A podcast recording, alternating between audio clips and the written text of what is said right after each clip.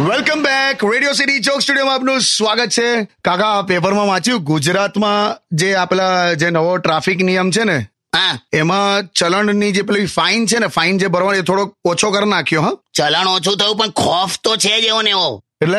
મને હમણાં એક જણનો મેસેજ આવ્યો હતો કે કાકા જજરૂમ બેઠો હોય ને તોય સીટ બેલ હોતું છું કે. હો મેસેજ આવ્યો બોલ. પણ હમણાં આપણે થોડી વાર પેલા વાત ના કરી પેલું. કાશ્મીરમાં જે લોકો પ્લોટ લેવાની વાતો કરતા હતા એ લોકો અત્યારે હેલ્મેટ ખરીદે છે કેમ કે આમાં તો ઘરનો પ્લોટ એ વેચાઈ જાય. એવું ચલણ છે.